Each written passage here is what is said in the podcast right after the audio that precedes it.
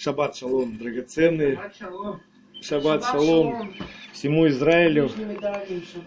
Шаббат шалом всем, кто прилепляется к этому народу и учится путям народа Божьего, чтобы спасать свою душу и души своих ближних. Научи нас, Господь, Твоим уставам, Твоим заповедям. И мы сегодня продолжаем наш путь, мы продолжаем учиться, мы продолжаем расширять сердце и обрезывать его для славы Господней, для Его Царства здесь на земле, чтобы на земле у нас здесь было так же, как в Его замысле в небесах, чтобы все наше земное покорилось Его небесному, пребывая в нашем сердце, да? И мы сегодня накануне праздника Пурим, грандиозного праздника, потому что если бы не то, что случилось в Пурим, если бы народ не увидел этого чуда, то у нас сегодня не было бы ни Торы, не было бы ни будущности, ни надежды на спасение, не было бы Слова Божьего у нас, не было бы Машеха больше. Велик Господь, что Он так нас любит, что даже как в те дни Израиль, он полностью просто ну, погрузился в язычество и уже почти не различал, где Господь, где не Господь. Даже там Господь обещал Аврааму, что он спасет Израиль, что он спасет потомков Авраама. Да? И вот мы сегодня здесь, благодаря тому, что там произошло тогда. Сегодня у нас не простой шаббат, у нас сегодня шаббат Захор. Захор это значит помни. О чем нам нужно помнить? О том, как напал Амалик на Израиля. Да? Написано во Второзаконии 25 главе, с 17 по 19 стих.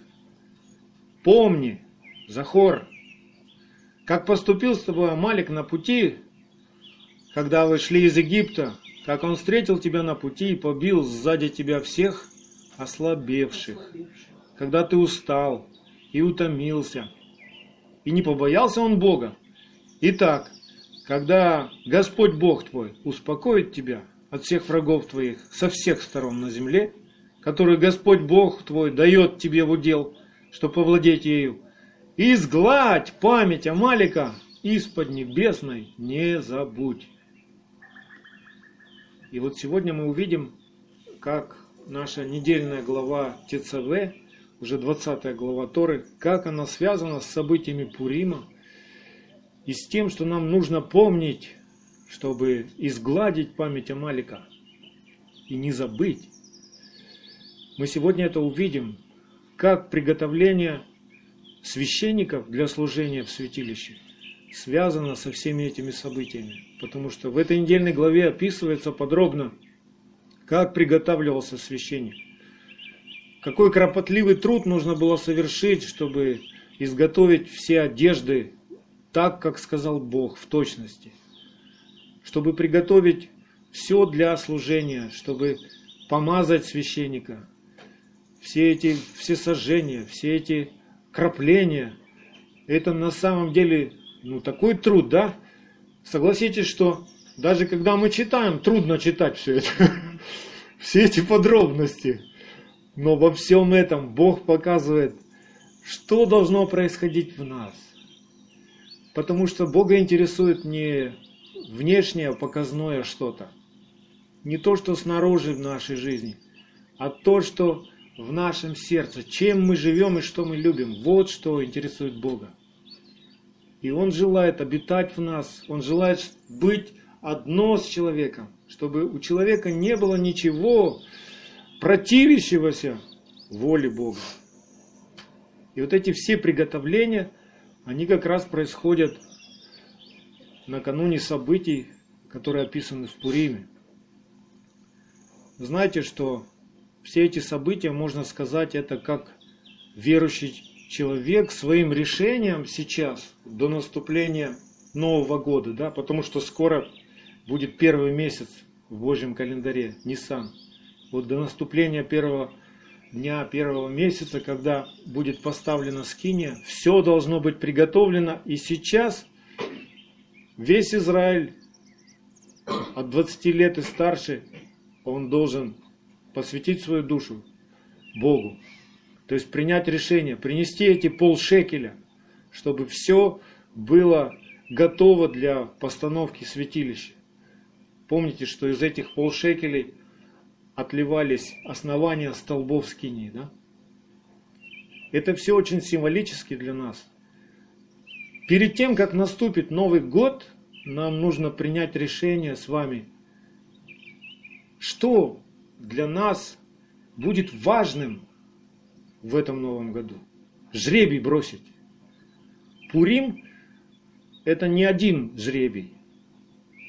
Пурим, если дословно перевести, жребий. Потому что пур – это жребий, а пурим – это жребий. И как тогда языческий царь бросал жребий, так и нам сегодня нужно бросить жребий. Чтобы не оказаться, чтобы наш год не привел нас в то состояние, в котором был Израиль накануне Пурима. Да? Это нам нужно сейчас решить.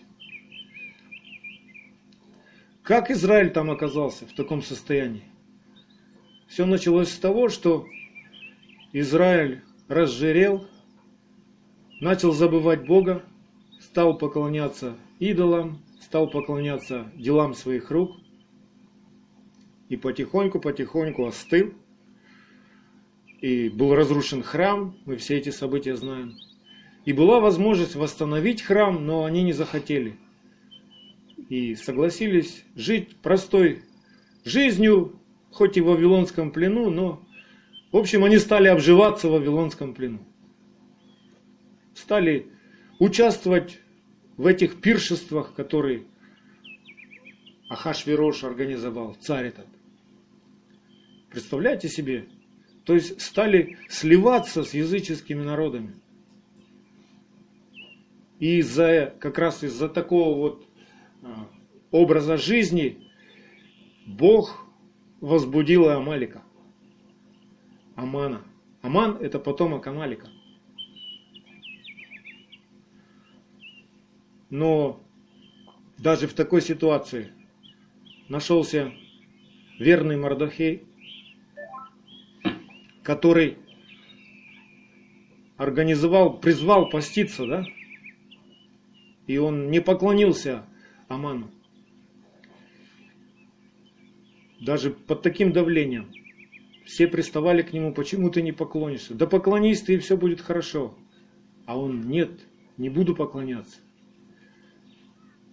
Знаете, это еще по причине того, что помните историю, как Яков со всеми сыновьями, ну, только еще Вениамин у него не родился, и когда он возвращался а, в землю, встретил, ну, он встретился с Исавом, которого он боялся. Помните всю эту историю? И они тогда все поклонились Исаву.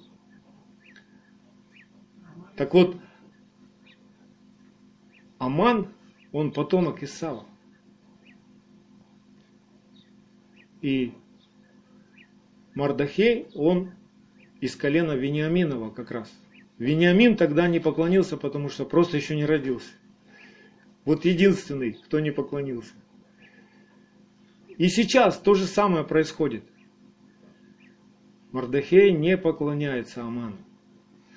И события накаляются. И что происходит? И происходит чудо. Сначала чудо с, с этим переодеванием. Помните как? Аман вынужден был, так все Бог устроил, что Аман вынужден был облачить Мардахея в царские одежды. Вот почему в Пурим в Израиле переодеваются, то есть маскарад делают, маски снимают. То есть Мардахей облачается в царские одежды. И вообще непонятно, как во всей книге Исфирь нигде не упоминается имя Бога.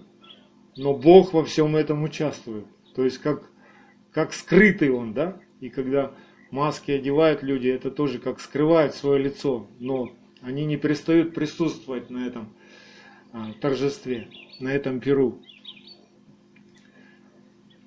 И мы с вами на этой неделе, на наступающий в четверг, будем праздновать этот праздник вместе со всем Израилем, Пурим. Мы соберемся с вами на 11, да? Как обычно мы на праздники собираемся. На 11 мы прочитаем книгу Эстер с вами. Помните, как надо ее читать? С трещотками. Так что приготовьте какие-нибудь трещотки. И когда в чтении мы будем доходить до слова Аман, мы его читать не будем, будем трещать, чтобы изгладить это имя, да, чтобы его даже и не слышно было. Вот. А в среду, друзья, в среду с утра до вечера у нас будет пост вместе со всем Израилем. Пост, какой держали тогда Исфиль и Мардахей. Очень важный пост, чтобы нам решить, чему мы будем радоваться в жизни. Да? Посмотреть свое сердце, развязать все узлы. Если мы будем поступать по заповедям Бога и любить то, что Бог любит, у нас будет одна судьба. Да? Если мы будем любить что-то, что нам предложит Ахашвирош, этот мир, язычество, в котором, среди которого мы живем, то у нас будет другая судьба. Вот такой жребий мы будем бросать. Итак, Помним, когда Моисей вел народ, и они роптали на пути, да, у них не было воды. И когда они стали роптать уже в четвертый раз, говоря, есть ли Господь среди нас или нет, исход 17 глава, 7-8 стих. Бог дал им воду, но сразу же а, восстал Амалик на них, враги. И тогда у них была битва. И когда Моисей поднимал руки, одолевал Израиль. Когда опускал руки, одолевал Амалик. Вот чтобы нам не опускать руки, и чтобы нам вообще не роптать в жизни, мы будем поститься. Итак, давайте посмотрим. Исход 27 глава, 20-21 стих. Там написано. ТЦВ сынам Израилевым. Повели, или то есть заповедуй сынам Израилевым, чтобы они приносили тебе елей чистый, выбитый из маслин для освящения, чтобы горел светильник постоянно, имеется в виду от вечера до утра, в скинии собрания, вне завесы, которая перед ковчегом откровения, будет зажигать его Аарон и сыновья его от вечера до утра перед Ананаем. Это устав вечный для поколений их от сынов Израилевых. И вот этот отрывок мы сегодня с вами разберем, поразмышляем над ним, что здесь нам открывает Господь. Наверняка у вас возникли вопросы, как-то странно получается, да? Скажи сынам Израилевым, прикажи, повели, заповедай, чтобы они приносили тебе елей. Что это значит для нас? Ну, буквально мы понимаем, что израильтяне, они должны были находить а, самые высокие маслины, самые зрелые такие деревья, из самых верхушек срывать самые крупные, насыщенные солнцем маслины, и потом ну, разминать их, потому что первый отжим масла чтобы чистое масло было без осадка, его под пресс не ложили. Его просто раздавливали, вот насколько можно рукой это сделать, да, в ступке. И вот это масло, оно самое чистое, оно как раз применялось для светильника во святилище, оно не коптило. А потом уже все, что оставалось, это мякоть, ее ложили под пресс и добывали уже второй отжим. И это масло уже шло на приготовление хлеба, ну, в бытовые цели, в общем. Как бы это нам понятно. Но что это для нас духовно? Как духовно на это все посмотреть? Вот об этом мы сегодня с вами поразмышляем. Ну, начнем с того, что это повеление сынам Израилевым должен дать священник. Давайте вспомним и поразмышляем, какой священник может дать такое повеление и зажигать светильник во святилище. Конечно же, приготовленный, да? Да. Истинный священник, который должен зажигать вот это в темное время вечный светильник в святилище перед Адонаем. Это тот человек, который заключил с Богом Израиля вечный завет. И свято хранит его, облекается в правду Божью, да? Читали, как во вторе у нас Псалом 131, там 9 стих есть, 16 стих, 17 стих. Там написано, что когда священники облекутся в правду, тогда все сыны Израиля возрадуются, да, все святые возрадуются. То есть священник должен облачен правдой быть. И мы знаем, что это за правда. Это Тора нашего Бога, Слово жизни. То есть священника узнавали по тому, какое слово исходит из его уст, из его сердца. Что должно быть из уст священника? Ведение и закон да? Бога. Ничто другое. Не какие-то человеческие учения, никакие философии, личные свои. Только то, что Бог сказал. Без всякого искажения. И священник узнаваем был потому, что он живет, исполняя все эти заповеди сам. Он возвещает всем вокруг себя закон Бога и своей жизнью, и устами, чтобы все спаслись. Потому что только исполняя эти заповеди, человек будет спасен. Давайте вспомним, как написано в книге пророка Малахии, 2 глава, с 5 по 7 стих. Завет мой с ним был завет жизни и мира, и я дал его ему для страха, чтобы и он боялся меня и благоговел пред именем моим. Закон истины был в устах его, и неправды не обреталось на языке его. В мире и правде он ходил со мною, и многих отвратил от греха. Ибо уста священника должны хранить ведение, и закона ищут от уст его, потому что он вестник Господа Цаваота. И мы знаем, что благодаря жертве Агнца совершенной, Господь соделал нас священниками и царями.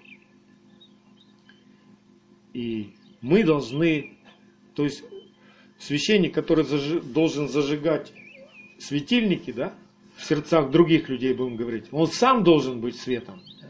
То есть в его сердце у самого должен гореть этот светильник и не угасать. Во всякое время да, должен гореть светильник. Иешуа учит в Нагорной проповеди, Матфея 5 глава, с 14 по 17 стих, он обращается к слушающим, говорит, вы свет мира. Не может укрыться город, стоящий наверху горы, и зажегший свечу не ставят ее под сосудом, но на подсвечнике и светит всем в доме.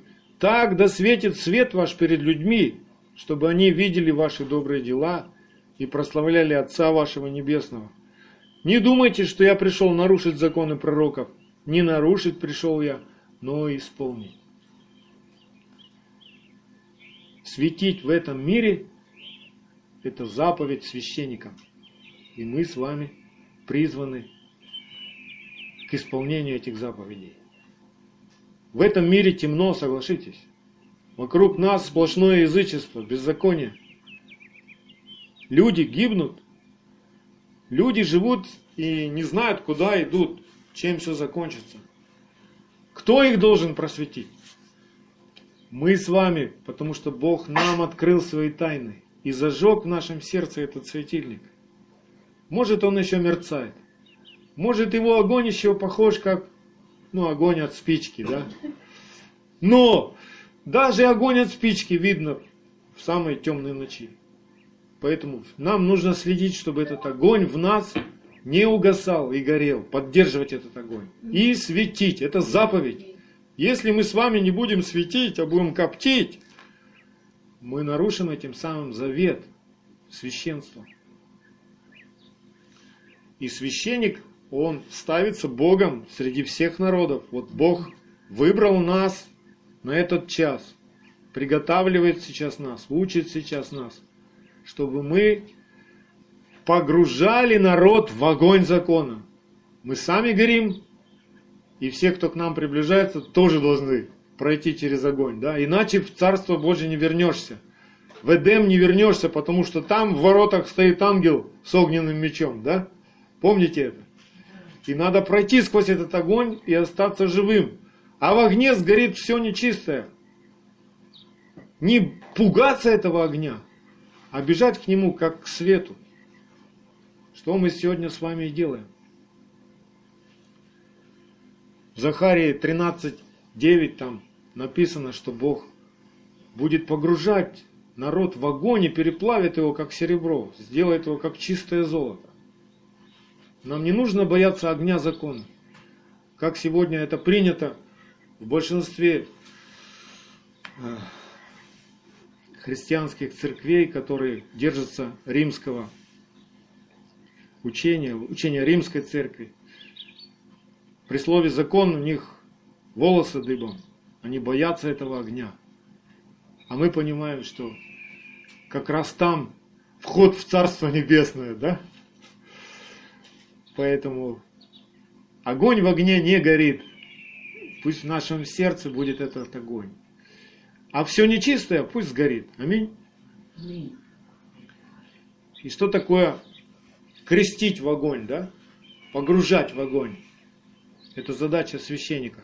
Это показывать своим примером и наставлять, вдохновлять народ, чтобы он применял духовное усилие.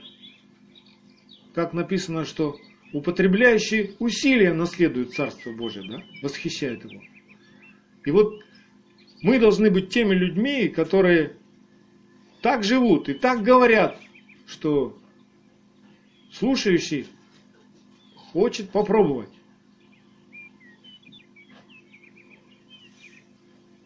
Как Бог говорил Аврааму, что нужно делать, чтобы прийти в Царство Божие?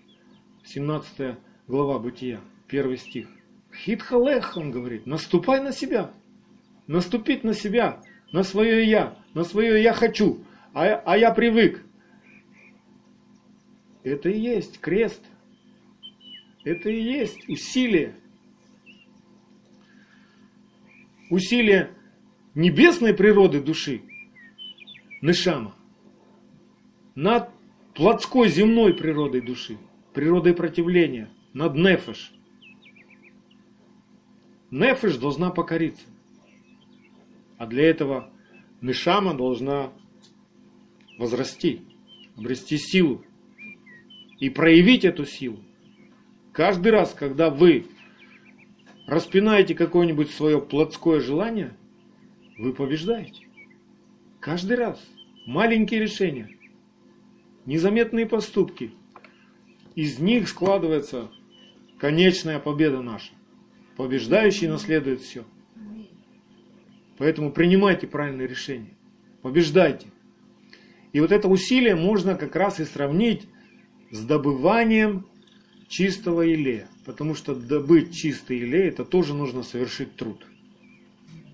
Усилия применить. Вот почему написано, заповедуй сынам Израилевым приносить тебе чистый илей выбитый. То есть трудиться над собой. Применять усилия, чтобы горел светильник чтобы поддерживать огонь в святилище. А что является светильником в нашем сердце для Господа? Что? Притчи 20 глава, 27 стих написано, «Светильник Господен, дух человека, испытывающий все глубины сердца». То есть, чем ты горишь? Для чего ты горишь? Чем ты живешь? Огонь сравнивается с любовью, со страстью, да? Зажигает тебя. Светильник Господен, дух человека. Вот что нужно зажигать. Что должен делать священник? Должен вдохновлять. Духом Божьим вдохновлять. Как поджигать дух других людей. Да? Если ты сам не горишь, ты никого не подожжешь. Как бы ты ни пытался. Поэтому нам нужно в первую очередь самим гореть и не забывать, что мы должны поджечь других. Это заповедь Бога, Его завет, потому что Он любит всех людей и не хочет, чтобы кто-нибудь из наших ближних погиб.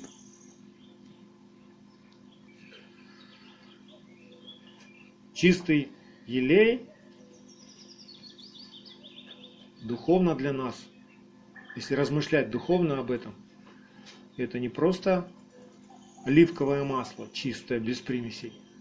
Это образ нашего водительства Духом Божьим. Все водимые Духом Божьим, суть Сыны Божьи, да? Римлянам 8.14 написано. А если мы будем водимы, ну, немножко с примесями, как бы, и Дух Божий, и еще какой-нибудь Дух, это будет чистый елей. Немножко так будем делать, как Бог сказал, немножко так, как мы привыкли. Скажите, это будет чистый елей? Нет. Нет. Это будет водительство Духом Божьим? Нет, потому что Дух Божий, Он никогда не поведет нас нарушать заповеди. Дух Божий никогда не поведет нас соединяться с язычеством. Дух Божий никогда не поведет нас к, нашему, к нашим прошлым ценностям, к идолам. Дух Божий, Он будет наоборот поднимать нас над всем этим, чтобы мы побеждали. Да? Можно еще сказать, что чистый лей – это образ нашей покорности Богу. Покорность – это плод нашего послушания. Как мы начинаем покоряться Богу? Услышали заповедь, ну еще не все до конца поняли, но начинаем делать, стараться начинаем, привыкать ее делать начинаем. И это еще послушание. Но когда мы уже соединились с этой заповедью и по-другому поступать уже не можем и не хотим, это называется покорность. То есть перед тем, как придет в наше сердце покорность, будет совершаться труд, усилие, да, как добывание чистого илея. Мы будем смотреть, чтобы не было никаких примесей в исполнении заповеди, в том, что наши уста говорят, в том, чему мы учим других людей, своих детей, чтобы не было никаких примесей, только чистое Слово Божье, да? только Дух истины – И как эта покорность приходит к нам? Когда мы познаем Бога, когда мы знакомимся с Его заповедями, потому что Его заповеди, они выражают Его волю. И совершенная покорность Богу это не моя воля, но твоя, да будет. Где будет? Во мне, в моей жизни. И потом я этому научу своих детей и своих близких. Вот что такое чистый илей, вот что такое, чтобы светильник горел. Покорность приходит к нам через сокрушение нашей невы, нефеш, нашей плотской земной природы противления Богу. Те принадлежат Машеху, кто распяли свою нефеш со страстями и похотями. То есть пригвоздили ее на крест, на стойку казни. Как практически это происходит в нашей жизни? Как это, как, где поставить этот крест в доме? Может его на груди поцепить надо? Как люди носят крестики как украшение, да, и думают, ну вот, я несу свой крест, я следую за Господом, я иду в Царство Божие, потому что у меня крестик на груди. Но этот крест, это стойка казни, это Тора в нашем сердце.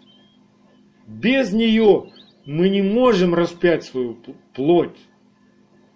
Как мы узнаем, что надо распять именно? Что надо распять? Если я люблю сало, это угодно Богу или нет? Нет, конечно. Нет, откуда я это узнал? Из его заповедей, из его закона о чистой пище. Давайте с вами еще раз вспомним отрывок из послания к Галатам, вторая глава, 19-20 стих. Я прочитаю его с разъяснением сразу. Галатам 2 глава, с 19 по 20 стих. Я буду читать сразу с разъяснением. Следите и можете у себя там поправки вносить своей ручкой. Законом я умер. И из этого христиане, которые держатся учения римского христианства, говорят, ну все, законом только к смерти, там нет жизни, да? Законом я умер. Зачем мне закон? Я хочу жить. Давайте, что, о чем Павел здесь пишет. Законом я умер. Что, что он здесь хочет сказать? То есть, узнав из закона, что в моей жизни является грехом, я раскаялся. Я умер для греха. Я перестал делать грех. Вот что значит законом я умер. Из закона я узнал, что такое грех, потому что это только из закона можно узнать. Все определения греха, они в законе. Мне не надо придумывать ничего, что грех, а что не грех. Бог уже все написал. И когда я это узнаю и перестаю это делать, я прежний вот тот ветхий, я умер, все. Грех больше во мне не действует. Мертвый может что-нибудь делать? Нет, ничего не может делать. Вот так мы должны умереть для того, чтобы делать грех. Вот что значит законом я умер. А зачем я законом умер? Дальше читаем. Чтобы теперь жить для исполнения закона. У нас очень сжато все написано. Законом я умер для закона. И путаница какая-то тут. Как хочешь, так и думай. Но если мы знаем Писание, знаем Тору, то мы понимаем Павла. Потому что Павел писал к разумеющим Тору, у которых Тора была основанием веры. Чтобы теперь жить для исполнения закона, чтобы благословение закона исполнилось, да? Или можно еще сказать, чтобы жить для Бога. Как мне жить для Бога? Что это значит? Просто знать, что Он есть? Петь Ему песни и все? Жить для Бога – это исполнять Его волю. Быть согласным с Его волей. Любить то, что Он любит. Ненавидеть то, что Он ненавидит. Вся моя жизнь складывается из поступков, из слов, из решений. И все это должно быть для Бога. Все, что я делаю, должно быть как для Него. В Его славу. И дальше Павел пишет, я сораспялся Машеху. Как это понять? Это можно понять так. Исполняя закон заповеди Бога, я умертвил свое беззаконие. Что Машех вознес на крест и прибил на стойку казни? Все Что? грехи наши. Все грехи наши он телом своим вознес на крест. Ни закон, ни Тору он вознес на крест. Как неправильно научено сегодня большинство верующих, что бывшее нас рукописание пригвоздил на крест. Помните, как написано? Но это не совпадает с, с посланиями Нового Завета, где написано, он грехи наши телом своим вознес на крест, да? Потому что если ты выбросишь это, а это написано в пророках, в Исаии, то тогда тебе не будет понятно, что же на крест было прибито. на крест были прибиты телом Машеха, Ишуа Машеха все наши беззакония, все наши нарушения заповедей. А что тогда осталось? А осталось благословение. Осталось тогда все, что написано во Второзаконии 28, с 1 по 14 стих. Вот что осталось тогда. Осталась возможность жить для правды. Да, Не да. Бога. Аминь. И поэтому Павел пишет, уже не я живу, вот тот прежний грешник, который любил беззаконие и делал их, и не размышлял, и не думал. Уже не я живу, но живет во мне Машиах. А Машиах это кто? Это Слово Божье, которое исполняется, живое оно. Вот оно, мы его можем видеть, слышать. И туда ничего не добавляется человеческого. Так и узнавали Машеха. Дальше Павел пишет, а что ныне живу во плоти, ну плоть-то у нас есть у всех, да, то живу верой в Сына Божия. То есть не просто знаю, что есть такой Иисус Христос, что Он за меня умер и воскр... Бог воскресил Его. Нет, не, не только это, это, это знание. Верую в Сына Божия, это жить так, как Он жил. То есть я живу так же, как Он жил. Эта вера моя, она подтверждает делами. Я поступаю, как Он поступал. Я говорю, как Он говорил. А Он ничего своего не говорил. Только то, что Отец Небесный говорит. Да? То есть мы вот в это состояние и преображаемся с вами.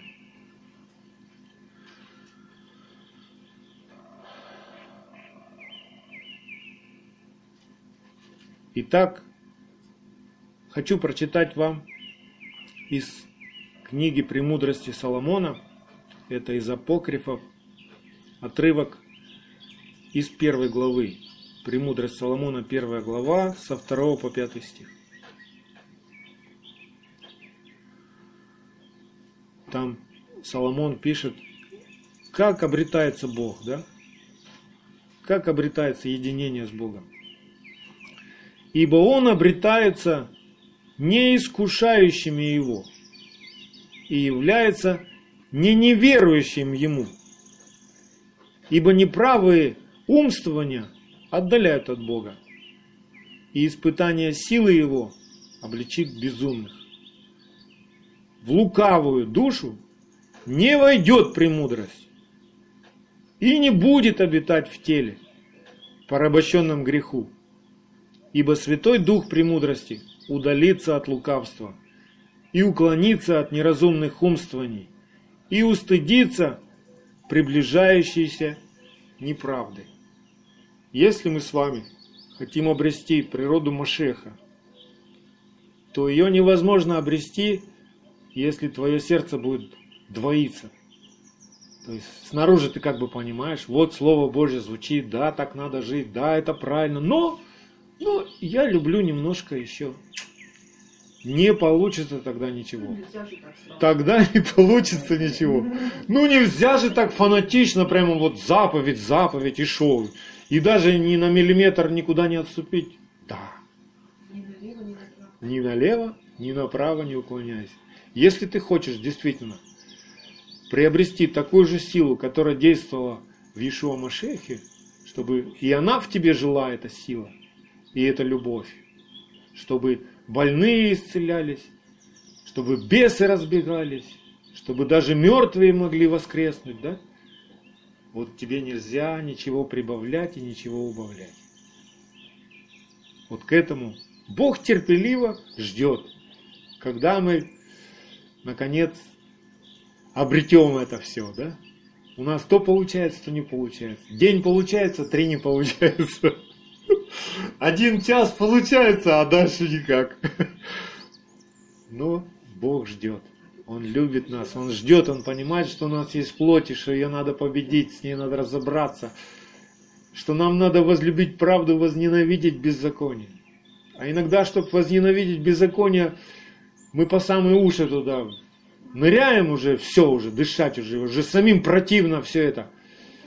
И пока ты вот этот жребий не бросишь, пока ты душу свою не положишь на жертвенник, ничего не произойдет. Тех, Нужно умереть для этого. до тех пор, пока тебе это нравится, ты Да. никогда не возненавидишь. Да, да, Тебе да. надо наесться полной меры Да. этого всего. Да, чтобы чтоб аж из ноздрей пошло, да. Дальше из книги «Премудрость Соломона» из 6 главы хочу прочитать отрывок с 12 по 20 стих. «Премудрость Соломона», 6 глава, с 12 по 20. Премудрость, ну это чистый елей и есть, да? Дух премудрости. Елей это символ Духа Божьего, да? Духа премудрости. Премудрость светла, как чистое вот это масло, елей. И неувядающая, и легко созерцается любящими ее, и обретается ищущими ее. Она даже упреждает желающих познать ее. С раннего утра ищущий ее не утомится, ибо найдет ее сидящий у дверей своих. Помышлять о ней есть уже совершенство разума. И бодрствующий ради нее скоро освободится от забот. Ибо она сама обходит и ищет достойных ее. И благосклонно является им на путях. И при всякой мысли встречается с ними. Начало ее есть искреннейшее желание учения. А забота об учении – любовь. Любовь же – хранение законов ее, а не соблюдение законов, а наблюдение законов, а наблюдение законов – залог бессмертия, а бессмертие приближает к Богу. Поэтому желание премудрости возводит к царству. Нам с Кирой наши друзья из Филадельфии прислали Сидур на русском языке. И Кира его первая взялась читать. И каждый вечер мне что-нибудь там читает, находит. И мы вот вчера прочитали там мудрецов, очень много цитат всяких. И нам очень понравилось. Ну, дословно не помню как, но смысл такой, что если человек учит, пребывает в учении в Торе, да, то Бог будет заботиться об его обеспечении, об устройстве, о шаломе, о всем. И человеку тогда уже все меньше и меньше надо будет заботиться о том, как прожить. Это секрет еврейской, ну, мудрость такая еврейская о преуспевании и процветании. Хочешь быть успешным, пребывай в учении. И Бог будет делать ну, чудеса в твоей жизни. Он освободит тебя вот от обычных забот таких, что ты будешь с утра до вечера ломать голову, как тебе прожить, как тебе выкрутиться, как обеспечить все. То есть это не При- значит, что не надо работать будет. Ну, значит, что то есть это понимание, Это при- если ты, это если ты возьмешься Да. изучать Тору, то в конце концов Бог приведет тебя в такое состояние, что ты будешь учителем для других. Что тебе уже, ну вот как левитам, да, у них уже не было своих полей. Что так вот может быть. Для Понимаете? кого-то может так быть, для кого-то может Да. быть то, что Все зависит от, изучающий Тору все имеет- зависит от твоего погружения в Тору. А человек, который не пребывает в учении Торы, Бог дает ему заботу, трудиться, ну, заботиться самому. Понимаете? То есть у тебя может быть труд либо в том, чтобы ты стал священником для других людей. Это труд. Согласитесь, попробуйте. Попробуйте пребывать в учении целый день, в молитвах, попробуйте. Это труд. Это огромный труд, это, это не безделие вовсе. Попробуйте приготовить проповедь, попробуйте. О чем я молю и прошу, чтобы когда мы в шаббат собирались, чтобы у каждого из вас была, пусть маленькая, но какая-то проповедь, какое-то свидетельство. Для этого шесть дней Бог дает нам. Чтобы у нас шаббат был интересным. Чтобы не только один я говорил, но каждый, если каждый из нас будет говорить, проповедовать, толковать, ну, рассказывать свои откровения, знаете, какой интересный шаббат получится? Поэтому просто умоляю вас, готовьтесь все шесть дней к этому седьмому дню.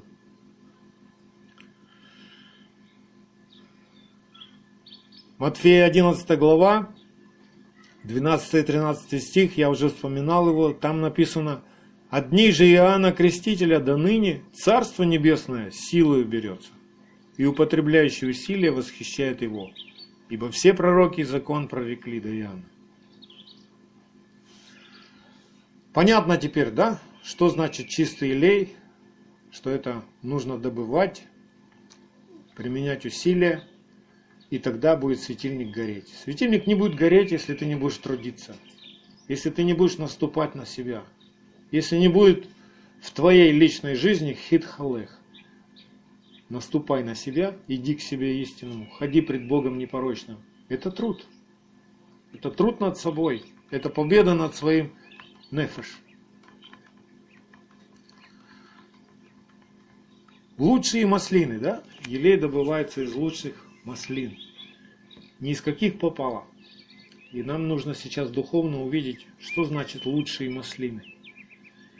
Бог показал мне интересное место из 51-го псалма, 10-11 стих.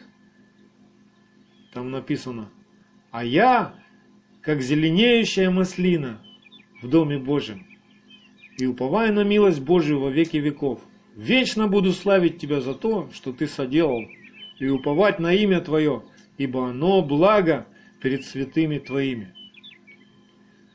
Бог вложил в каждого человека дыхание жизни, свой потенциал, природу Машеха, природу истинной маслины Израиля.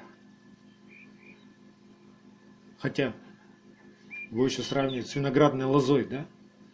Но и маслина – это тоже хороший образ для нас.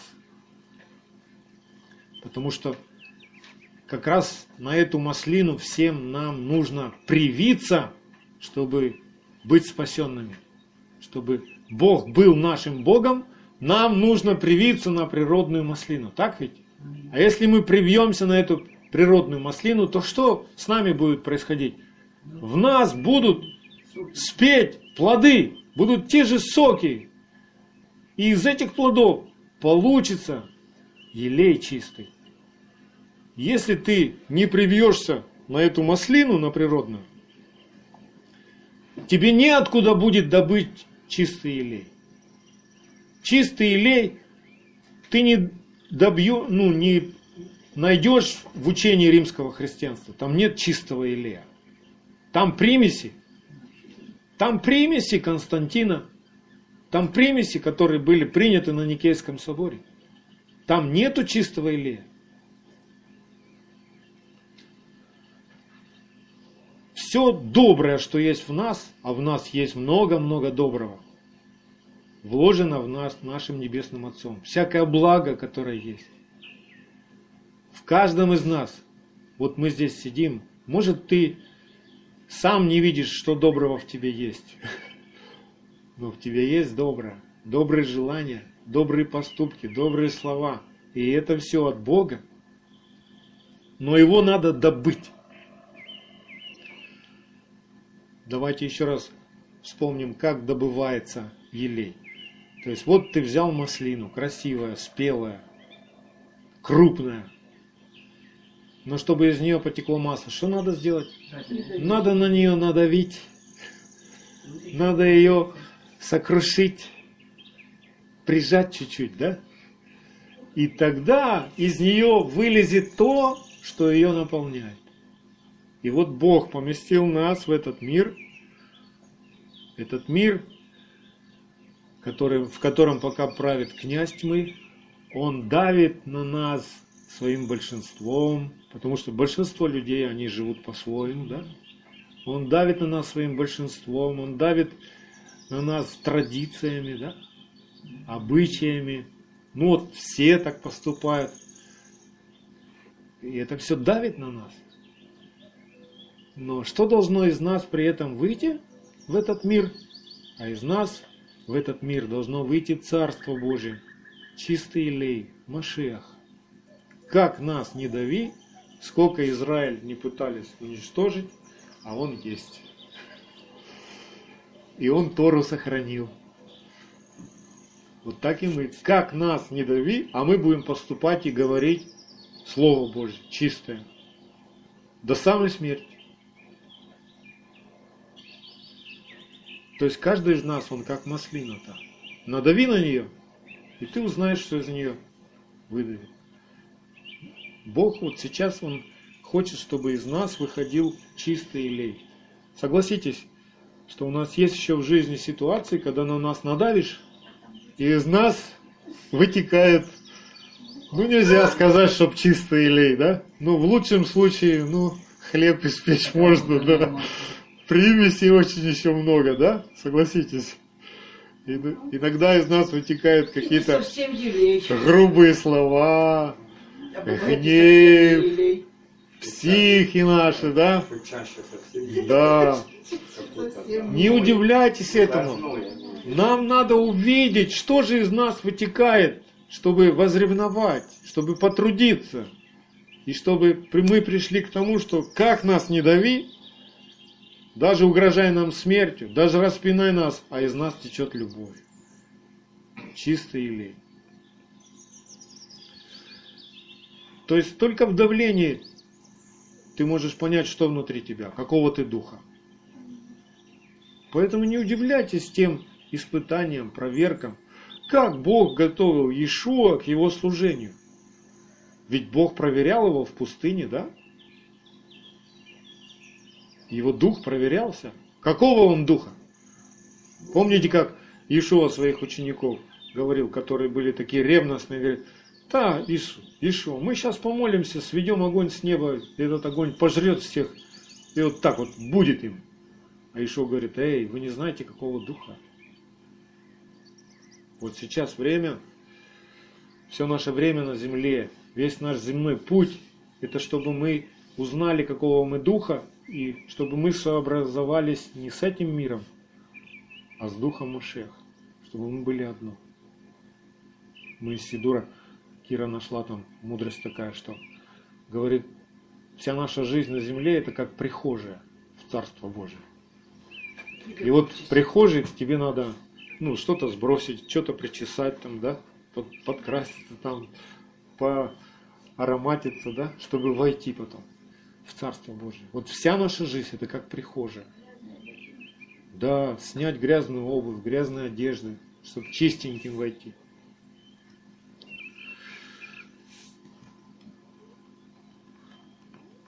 Яков пишет в третьей главе своего письма, Якова 3 глава, с, 1, с 11 по 18 стих. Течет, течет ли из одного отверстия источника сладкая и горькая вода? Спрашивает он. Не может, братья мои, смоковница приносить маслины.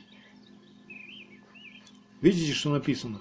Смоковница не может принести маслины. Это то, о чем я вам сегодня говорил. Римское христианство не может принести маслины, из которых будет чистый илей. Не может. Потому что там примесь человеческого. Доктрины человеческой. Или виноградная лоза приносить смоквы. Также и один источник не может изливать соленую и пригодную воду. Якова 3 глава с 11 по 18 стих. Не отвлекайтесь.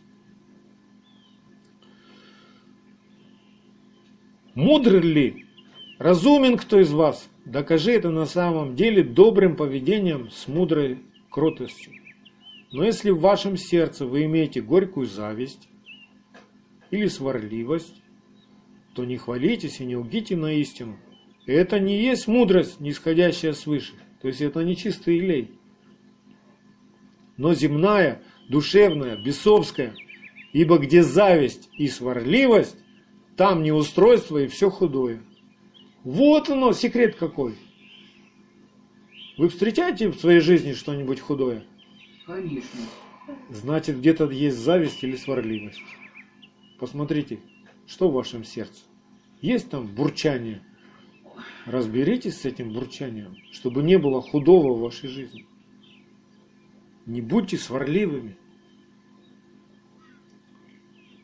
Неустройство тоже. Всякие неустройства. Откуда? Зависть, сварливость.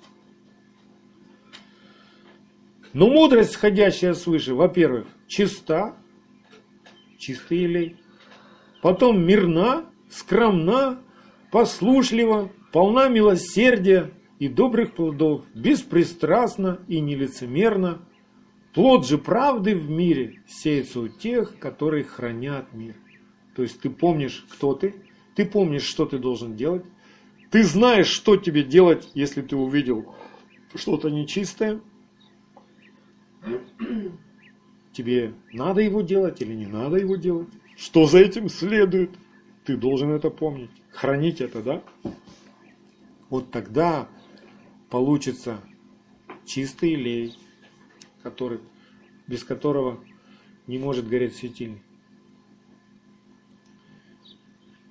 Поэтому, можно сказать, Петр дает наставление. 1 Петра, первая глава, 14-15 стих. 1 Петра, 1 глава, 14-15 стих. Как послушные дети, не сообразуйтесь с прежними похотями, бывшими в неведении вашем, но по примеру призвавшего вас святого, и сами будьте святы во всех поступках. На кухне будьте святы, на огороде будьте святы, в магазине на базаре будьте святы, в отношениях с детьми будьте святы, встречаясь с соседями будьте святы, идя на работу и работая будьте святы, в спальне будьте святы, в ванной будьте святы, Везде будьте святы. Когда кушаете, будьте святы. Когда поете, когда молитесь, будьте святы. Когда отдыхаете, будьте святы. Отделены для Бога. Все, что делаете, делайте как для Господа. Вот что значит будьте святы всегда. Мы Его. Мы не себе принадлежим. Он купил нас дорогой ценой. Римлянам 12.2 Павел пишет, «Не сообразуйтесь с веком сим, но преобразуйтесь обновлением ума вашего, чтобы вам познавать, что есть воля Божия, благая, угодная, совершенная». И теперь мы с вами поразмышляем, зажигать светильник, что это значит, еще раз, мы уже говорили об этом, но подведем такие итоги, выводы. Зажигать светильник. Когда светильник вообще горел? В темное время. В темное время. Скажите, мы живем с вами в какое время? В темное время. Поэтому нам надо не только с утра до ве... э, с вечера до утра гореть, да? Ну, в смысле, когда мы спать ложимся, тогда мы горим светильник, у нас мы такие святые все спим. Нам нужно гореть всегда, светить всегда, потому что этот мир это сплошная тьма, язычество сплошное, да? И зажигать светильник это буквально для нас, это сиять во тьме. Вот сияй. Не сообразуйся с этим миром. Пусть все видят, что ты другой. Как бы они там нравилось им, не нравилось им, камни в тебя бросают, палками тебя бьют, распять тебя хотят. Это дела тьмы. А ты сияй для них. Гори. И они придут посмотреть, как ты горишь. И, возможно, зажгутся. Это не просто, потому что хочется подстроиться под мнение своих друзей. Ну как же, вот друзья смеются с меня, ну, и когда я сияю. Я не хочу быть белой вороной. Ну вот и все, и потух светильник. А надо быть святым. Святой это отделенный, это не такой, как все. Поэтому поздравляю вас, святые Божьи. Вы не такие, как весь этот мир. Хотя вы слышите укоры, надсмешки, Храните этот свет. Сияйте, как вы только можете сиять. Не вступайте в какие-то компромиссы, которые угасят этот свет. Ну, я, когда я в церкви, я сияю, а когда прихожу на работу, ну, я как все.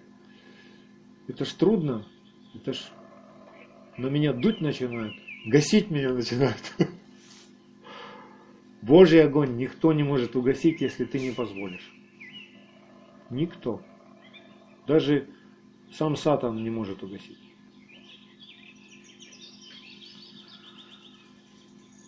А чтобы сиять вот так, нам нужно поднимать это пламя каждый день, возрастать в познании Бога, в полноту.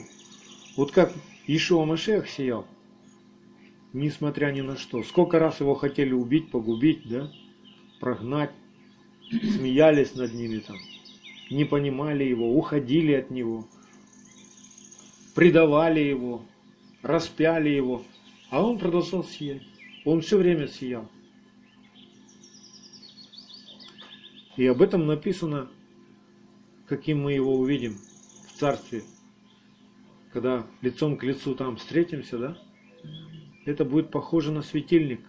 Откровение 21, 22-23 стих. Иоанн видел видение это. Храма же я не видел в нем, в Новом Иерусалиме, в небесном. Ибо Господь Бог, Вседержитель, храм Его, и Агнец, храм Его. Это я уже добавил. И город не имеет нужды ни в солнце, ни в луне для освещения своего, ибо слава Божья осветила его, и светильник его агнец. Сам по себе светильник может быть красивый, да? Но если слава Божья на него не придет, он не будет светить. Иешуа живет Отцом. Мы видим славу, потому что Иешуа смирен и кроток и покорен, а Отец изливает на него славу. Вот почему все видели славу Божью в жизни этого человека. И будем видеть ее вечно. Видите, как все это связано? Не сам по себе Иешуа излучал какой-то вот свой какой-то свет, который такой же, как у Бога. Нет. Бог через него изливал свою славу, потому что Иешуа был светильником. И он есть светильник вечный. Вот так и мы. Когда мы покорны Богу, Бог проявляет свою славу и силу через нас. И все видят свет. Бог дает нам свое слово, мы говорим его, и все слышат кого? Нас? Ну как бы да, но они слышат Слово Божье, которым мы живем. Если мы еще живем так, как говорим, то приходит сила к спасению.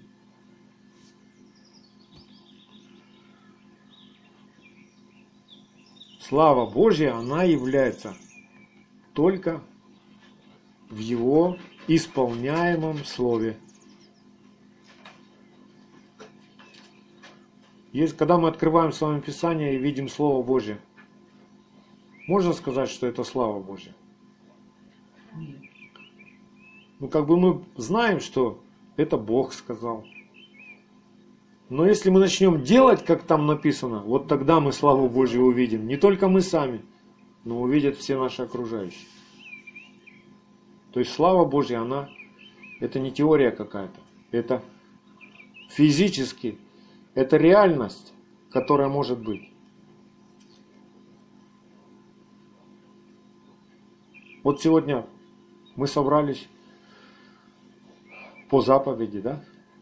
И занимаемся тем, что Бог повелел нам делать. И здесь Его слава.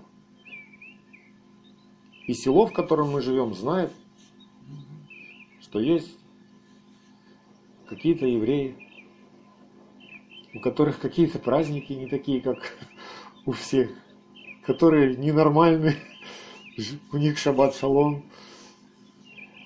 они балаганы по субботам, да? Это слава Божья. Вот так вот она нарастает. Пусть она нарастает до такой степени, чтобы все боящиеся Господа в нашем поселке спаслись.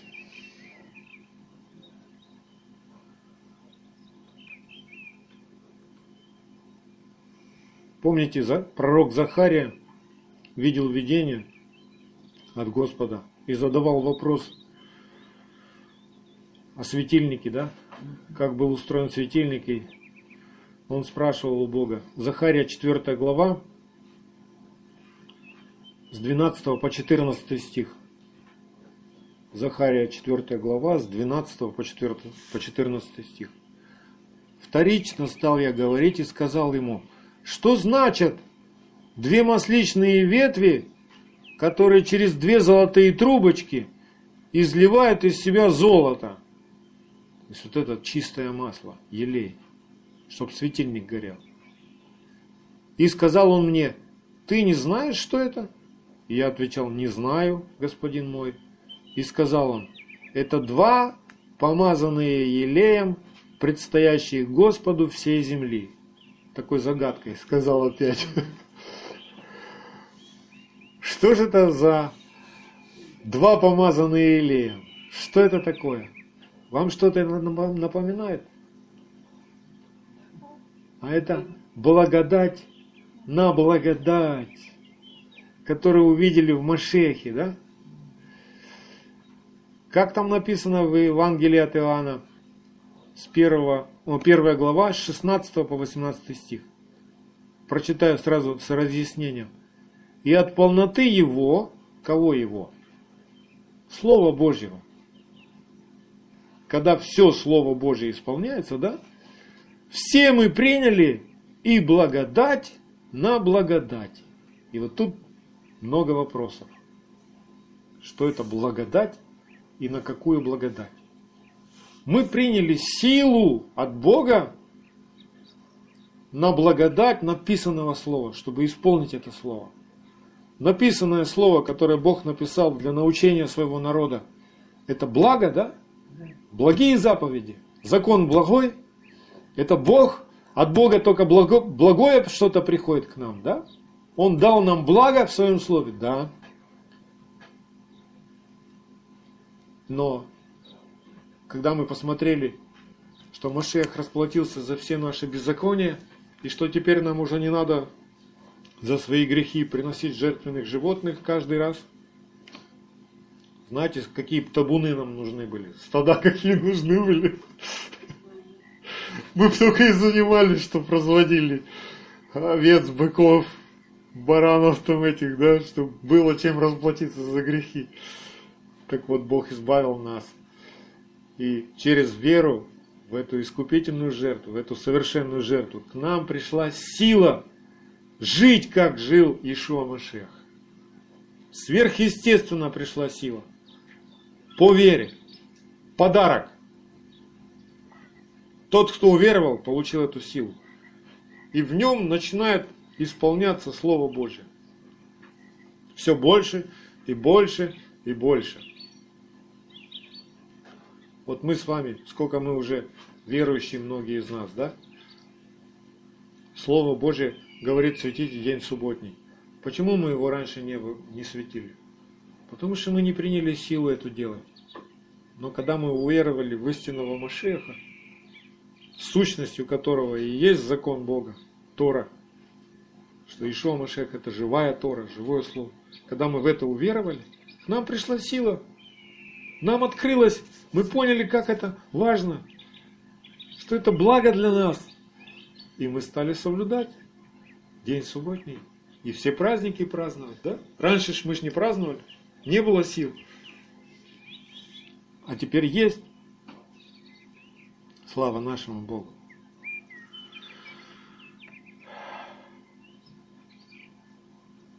Последнее, что я хочу, это из отрывка Ефесянам 4 глава, с 22 по 32 стих, там как бы Павел пишет практические действия, что нам нужно делать для зажигания светильника. То есть, что практически, какие практические дела, чтобы мы поняли, если я это буду делать, светильник будет зажигаться. Да? Если я не буду это делать, светильник будет тухнуть.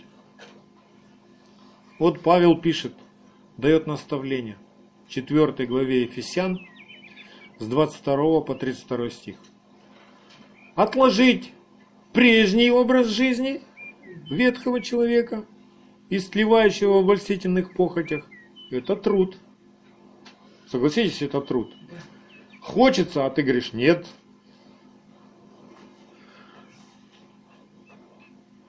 а обновиться духом ума вашего и облечься в нового человека, созданного по Богу в праведности и святость истины.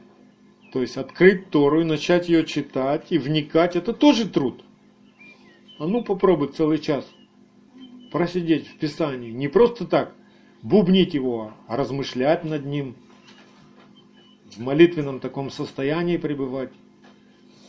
Тут кругом, у тебя же столько срочных дел на кухне – на огороде, к соседям надо срочно, с детьми надо что-то, с детям надо обязательно что-то помочь. Очень много дел. Работа. А тут ты себя отделяешь, чтобы обновиться духом ума. Это труд, это посвящение. И дальше написано. То есть как все это происходит. Как откладывается прежний образ и как обновляется дух ума. Посему, первое, отвергнув ложь, говорите истину, каждый ближнему своему, потому что мы члены друг другу. Ага. Вот какой труд мне надо совершать. Говорить истину друг другу, а не ложь. То есть для того, для того, чтобы говорить истину, мне надо ей запастись, мне надо ее узнать, мне надо ее запомнить, и когда, мы встречаем, когда ты встречаешься со своим ближним, у тебя есть что ему сказать. Из Писания, из Торы. Вот когда мы даже в праздники и в шаббат, мы сидим за столом, мы кушаем. О чем мы говорим? О том, о сем, да? Сколько из наших уст исходит того, что написано в Торе? Мало. А почему мало? Потому что было мало труда еще. Малыш, ну маленький, он мало трудится. А тот, кто подрос, уже больше трудится. Но нам надо расти не оставаться все время малышами. Дальше что пишет Павел? Практика какая? Гневаясь, не согрешайте. Солнце да не зайдет во гневе вашем. Ага. А ну попробуйте сдержать свой гнев. Это тоже труд.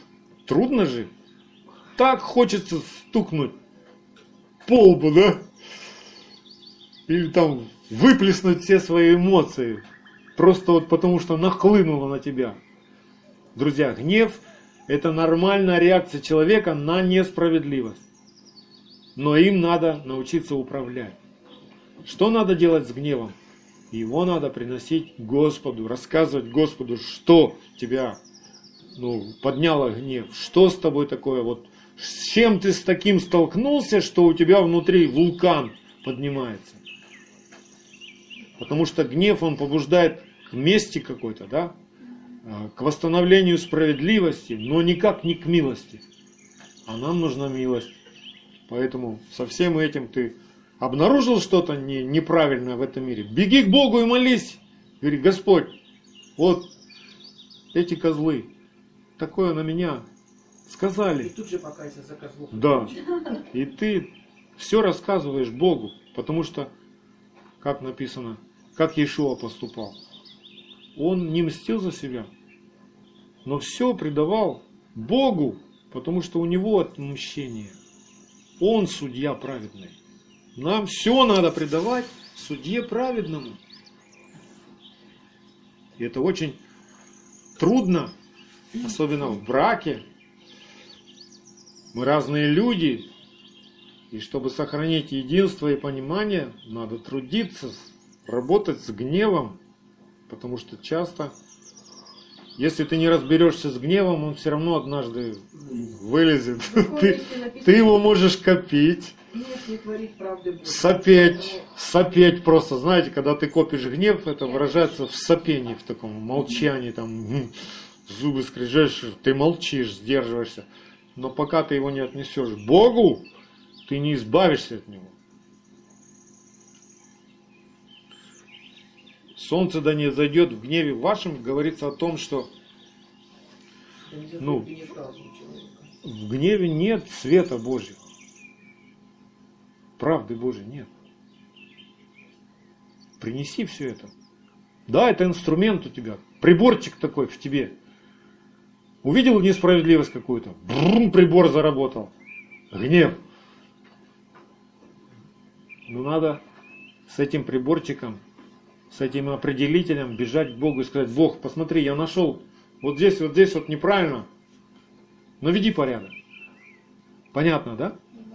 И это тоже труд, это труд, попробуйте. Легко ж просто так, что-то не так. Выпульнул несколько слов таких, как бы, эмоций разрядил, и что ты наделал? Да И что ты наделал? А потом думаешь, ну зачем я вот это вот? Ну, можно же было по-другому. Ну, ведь Иешуа так не делал. То есть в этом жизни нет. Главное, не. Сделав так, ты не обретешь жизнь. Сделав так, ты не наполнишься мудростью. Ты не станешь духовно сильным. Ты ослабеешь. А если ты ослабеешь, придет Амалик. Тут как тут. И начнет тебе кости мять. Поэтому трудитесь, разбирайтесь с гневом. Дальше написано, не давайте место дьяволу.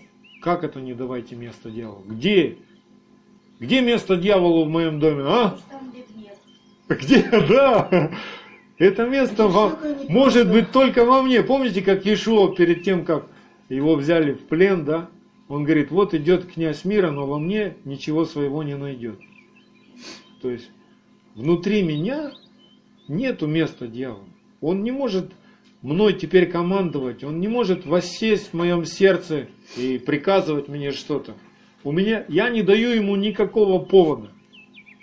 Любое беззаконие это повод, чтобы дьявол мог тебя дернуть за что-то, как крючок и сказать, о, у него вот это вот мое, это моя природа. Подобное с подобным соединяется. Если ты закрыл глаза и махнул рукой на природу дьявола в тебе, он придет. И он придет в болезнях, он придет в бедности, в страхах, в неустройстве. В конечном итоге каждый придет со своим. Бог придет со своим, Да, дьявол за да. своим. Чего больше в тебе будет? Что в тебе будет? Поэтому не давайте место дьяволу. Это тоже труд. Чтобы не давать ему место, надо знать заповеди. Надо знать и помнить и хранить Слово Божье. И поступать по нему. Тогда не будет никакого повода. Никакой болезни Бог тогда не наведет.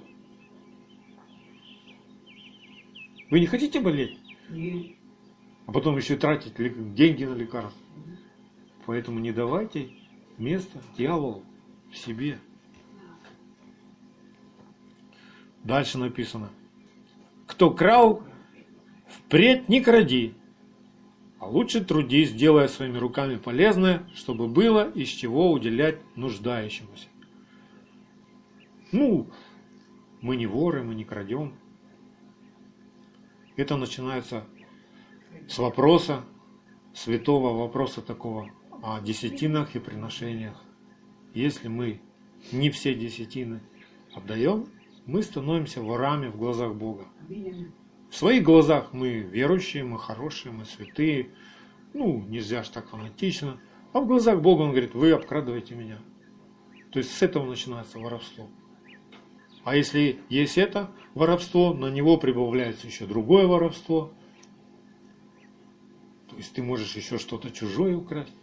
То есть все, как цепная реакция начинается. Поэтому, кто крал, больше не кради. Это тоже труд. Вы помните, как вы свои первые десятины начали отделять? Это трудно было? Да. Ну как же, а как же выкрутиться, как дожить, ну, а мне не хватит. А ты побеждаешь Словом Божьим. А Бог сказал, проверьте меня, не залью ли я на вас благословение с избытком.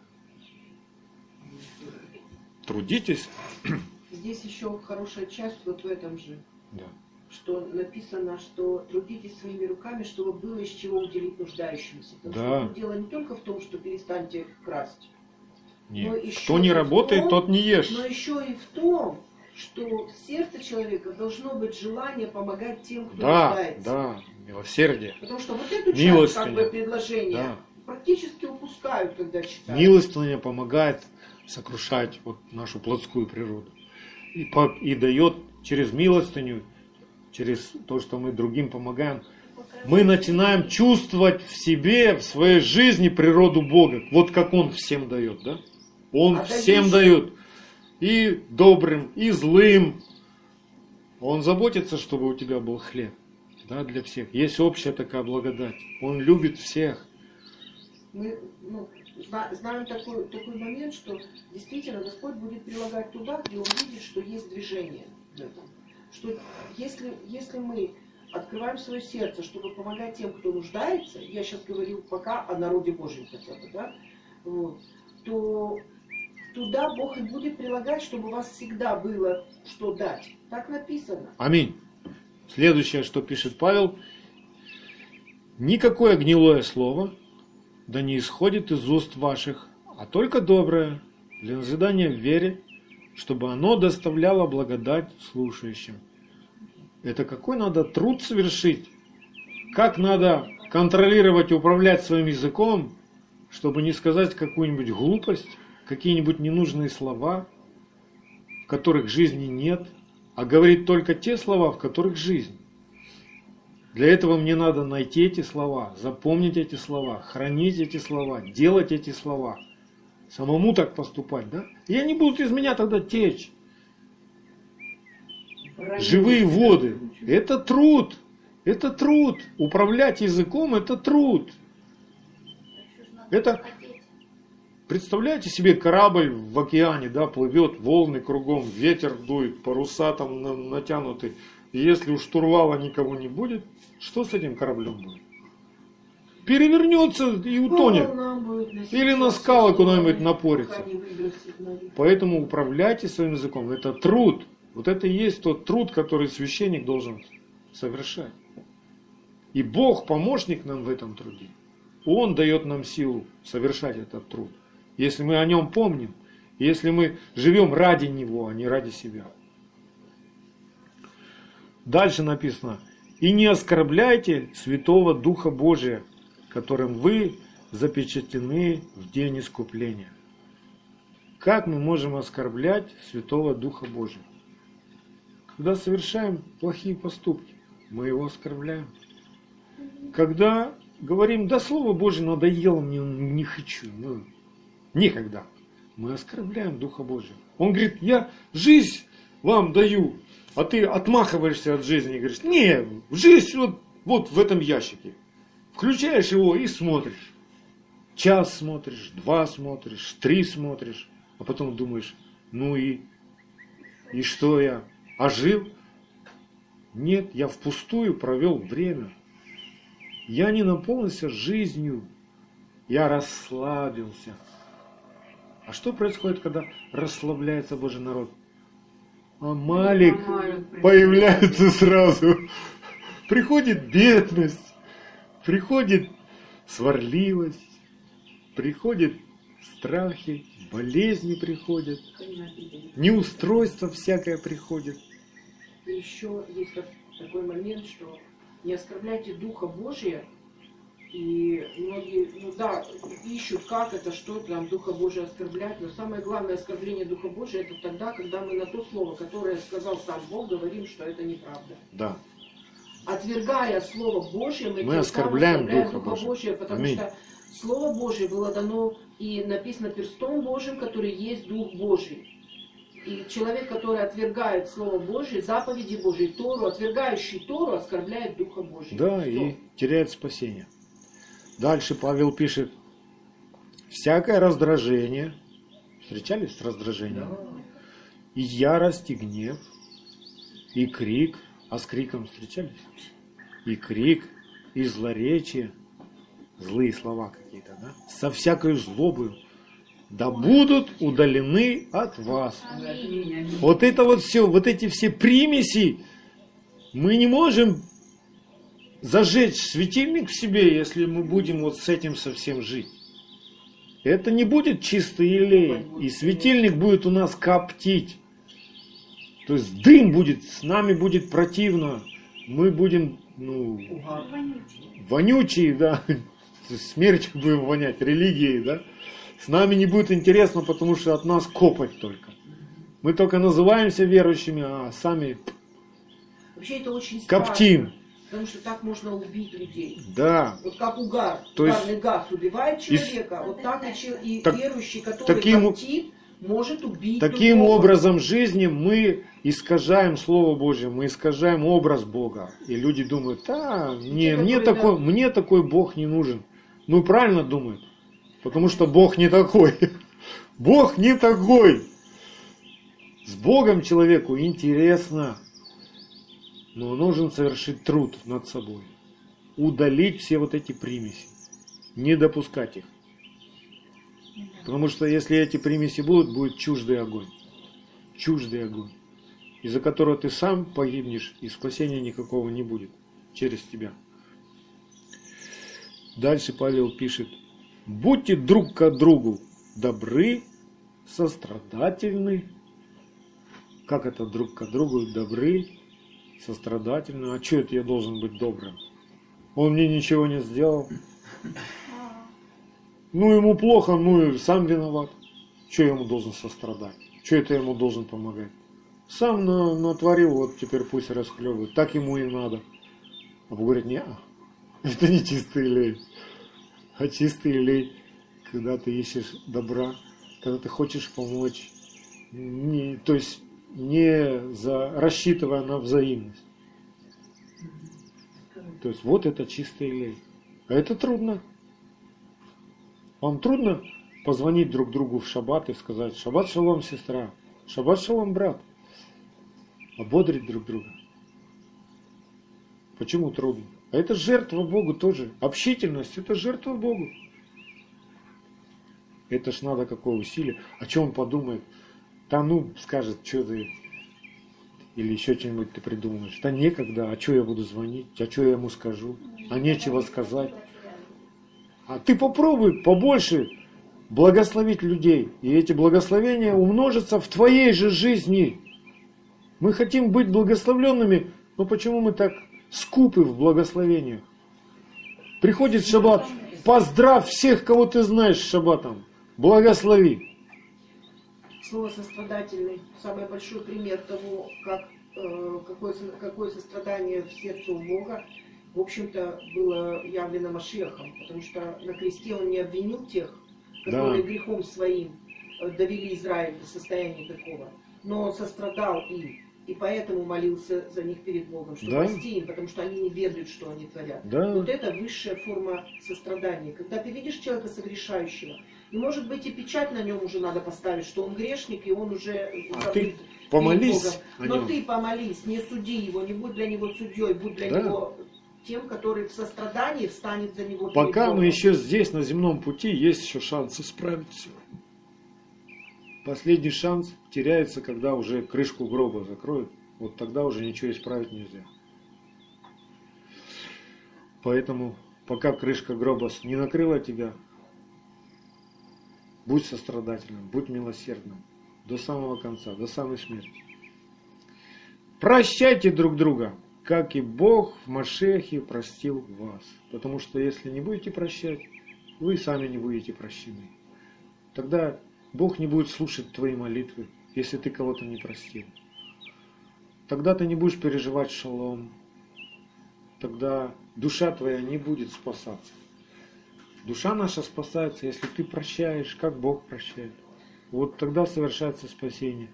И иногда, чтобы простить человеку, нужно такой труд совершить над собой, над своими мыслями, над своими прихотями, желаниями. Распять, принести в жертву какое-то животное, нужно совершить труд. Это не просто так, бросил его, и все, его надо зарезать, разделать, там, это туда, это туда, отделить, это сжечь, это не сжечь, кровь слить. Это большой труд. Да и дрова, да, все это приготовить надо. Это труд. Без труда ничего не будет. 2 Петра 1.19 Вы и дальше так. 2 Петра 1.19 написано Притом мы имеем вернейшее пророческое слово. Что это за слово такое вернейшее пророческое? Тора. Пророк Моисей. И вы хорошо делаете, что обращаетесь к нему, как к светильнику, сияющему в темном месте, доколе не начнет расцветать день и не взойдет утренняя звезда в сердцах ваших. То есть, чтобы у нас горел светильник, нам надо смотреть на Слово Божье, да? На Ишуа Машеха. И когда мы смотрим на него, мы преображаемся. Мы становимся такими же. Если мы учимся от Отца, мы приходим в полноту Машеха. Как Ишуа учил Евангелие от Иоанна 6.45, он говорит, всякий, научившись от Отца, приходит ко мне, становится как я.